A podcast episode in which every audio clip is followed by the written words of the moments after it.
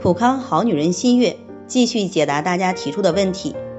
那刚做完手术的人群可以做艾灸调理吗？这个需要视手术的性质而定了。如像大手术之后，一般不建议立即做艾灸，即使要做，也一定要循序渐进的来。因为手术后身体元气大伤，本来就处于非常虚弱的状态，灸量一定要小。通常大手术两个月后做艾灸调理比较合适。通过艾灸调理呢，可以帮助病人恢复元气。如果是做的门诊小手术，不伤大的元气，一般两周后就可以做艾灸调理了。那为什么在做艾灸调理时，有的人会出现打嗝、排气的现象呢？因为我们在做艾灸调理的目的，就是把存留于体内经络的寒湿之气、浊气排除掉，在排除的过程中起到驱寒祛湿的功效。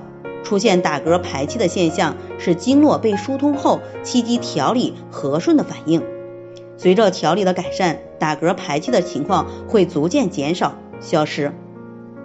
为什么做艾灸调理时手心儿和足底会冒汗呢？因为我们在做艾灸调理时呢，有排湿的功效，也可以调节体内的阴阳。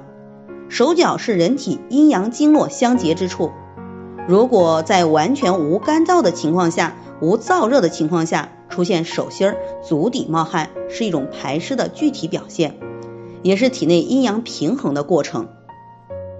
为什么做艾灸时手脚会有冰凉，并且有刮风的感觉呢？因为艾灸可以提升我们人体的正气，可以排出体内的寒气。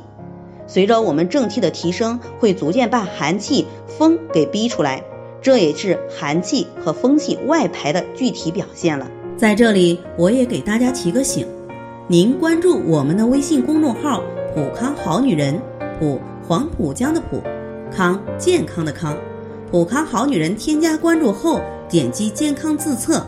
那么您就可以对自己的身体有一个综合的评判了。